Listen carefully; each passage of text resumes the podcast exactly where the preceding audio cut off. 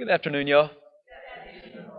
Great to see y'all today on this wonderful feast of the Roman martyrs. Um, this feast day is it's really kind of interesting because um, it it takes into account hundreds of martyrs that happened in the early early part of the church. Um, and so there's not one specific one that they look at, but they're just saying like between the years uh, 64 and about 320, there were unbelievable amounts of martyrdoms that took place. But it's specifically looking at the August 15th, 1964. I think it was 64 71. Anyway, I'm not 19. What am I saying? Um, I think it was 64 um, uh, on August the 15th. Um, Nero had gone on, on just a rampage. And he had blamed the Christians. When you look at history, um, he blamed the Christians for the fire in Rome, right? Because he wanted to disperse the Christians that were, you know, he wanted to do away with them. And so he purposely put the city on fire and blamed it on the Christians, right? And so what happened was that there was a magnificent rounding up of all the Christians. But basically, in those days, if you were a Christian, you had a target on you, right? Um, and you were susceptible to you walk out the door and you could be martyred.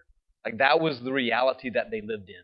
And so on the 15th of August, um, there was a great rounding up of all the Christians and horrible ways of persecution. Right? People were tied upside down by their ankles and hung on the streets and lit up on fire so that Nero's chariots could come through the streets at night. Um, they took the little kids and dressed them up in sheep's clothing and put them into the arena so the wolves and stuff would attack them.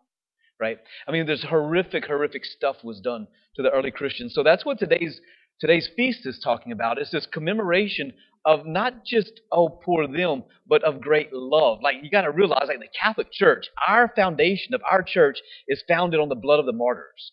It's founded on love of God. And these men and women, young and old, of every single age, laid down their life for love so that you and I could have a church one day. Right? And that's what they that's what they did. That's how they lived and that's what they freely gave themselves to because they believed that there was nothing greater than martyrdom. And they longed for it to some degree. Now, to me, that's just so wild. We're scared of death. We're scared to get sick. They longed for martyrdom. They, they, they saw martyrdom as the crown of glory, right? And so when you read the writings of those early fathers of the church and the early martyrs of the church, it's amazing what they're writing and how they long for that self sacrifice, right? One of the great saints, I believe it's uh, St. Ignatius of Antioch.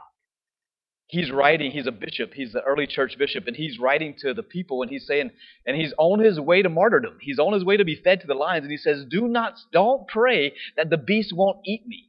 He said, I want to be wheat in the teeth of the lions. A Eucharistic image. He said, I pray that they leave nothing left of me so that I don't have to burden you with anything. That was the mindset of the early church.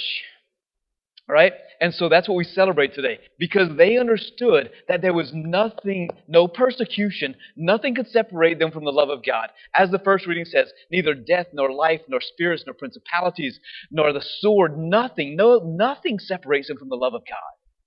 So it doesn't matter how bad the early church was being persecuted, they didn't focus on the persecution. They focused on how am I going to make a gift of myself to the church and to witness to the faith, right? And so I think it's a wonderful thing for us to remember. Number one, remember your roots. Remember who you come from, right? That we lay on the foundations of the martyrs whose love for God was so powerful that they gave up their life, you know? And so we can take them as witnesses in our daily life. You know, many times in our spiritual life, um, we kind of get paper cuts along the way, right? We, we make small sacrifices along the way, and that's good, you know. But then there's going to be times also where we, where we make big sacrifices. Um, and so we got to prepare ourselves for those, uh, where God calls us to maybe something significant in our lives. And so let's take today to say to the Lord, thank you for first giving us a church. And thank you for the faith that you've given to us. And thank you for the witnesses to that faith that we commemorate, you know, day in and day out. Amen.